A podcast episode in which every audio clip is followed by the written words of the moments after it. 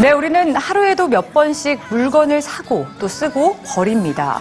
그런데 이 과정에서 포장 쓰레기가 우리나라 생활 폐기물 배출량의 약 32%라고 하는데요. 쓰레기의 3분의 1이 포장물이라면 문제가 있죠. 이 포장 쓰레기를 줄일 수 있는 새로운 시도들을 지금 뉴스G에서 함께 보시죠. 네, 여기 한 가족의 사진이 있습니다. 어느 평범한 가족 사진처럼 보이시나요? 자세히 한번 들여다보세요. 그들을 둘러싸고 있는 건 다름 아닌 쓰레기. 여러분, 평소 쓰레기를 얼마나 버리시나요? 이 쓰레기들은 이들이 일주일 동안 버린 것들입니다. 캘리포니아의 사진작가 그레그 시걸은 무방비하게 쓰레기를 버리는 사람들에게 경각심을 주기 위해 이런 사진을 찍기 시작했습니다. 무심코 버리는 쓰레기에 언젠간 이렇게 파묻히게 될지도 모른다고 경고를 보내고 있죠.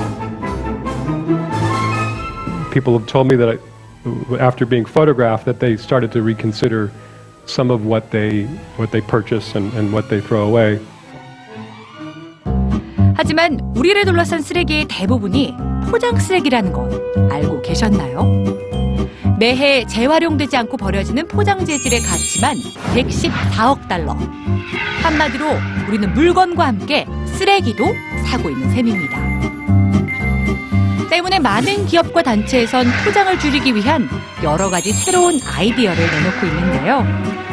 핀란드에선 버려지는 수십만 개의 택배 상자 대신에 수거 후 다시 사용하는 택배 가방, 리팩이 등장했고요.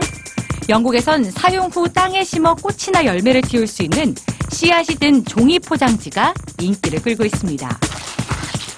즉, 쓰레기를 줄이는 것뿐만 아니라 새로운 가치를 찾는 즐거움까지 알려주고 있죠. 그런데요, 사실 포장 쓰레기를 줄이는 가장 확실한 방법은 따로 있습니다. 바로 처음부터 포장을 아예 하지 않는 거죠.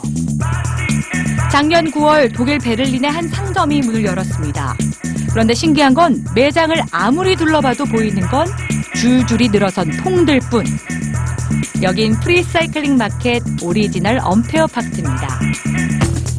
프리사이클링은 용기를 재사용하는 리사이클링을 넘어서 처음부터 빈 병이나 포장이 나오지 않도록 하는 방법인데요. 이곳엔 과일과 밀가루, 와인, 샴푸와 치약 등 400여 가지의 다양한 상품들이 커다란 통이나 용기에 담겨 있습니다. 아무런 포장도 없이 말이죠. 사람들은 준비해간 용기에 원하는 만큼 담기만 하면 되는데요. 포장이 없는 대신에 조금 더 저렴하게 필요한 만큼만 물건을 구매할 수 있다는 장점이 있습니다. 또 유통 과정에서 낭비되는 포장 경비를 줄여서 환경뿐만 아니라 지역 경제 활성화에도 도움이 되고 있다고 하네요. 여러분, 평소에 얼마나 많은 쓰레기를 돈 주고 사고 계신가요? 매일 집을 나서기 전에 텀블러 한번 챙겨보세요. 아니면 장을 볼 때 장바구니를 들고 나가는 건 어떨까요? 이런 작은 실천 하나가 나와 지구 모두가 건강해질 수 있는 첫 번째 시작입니다.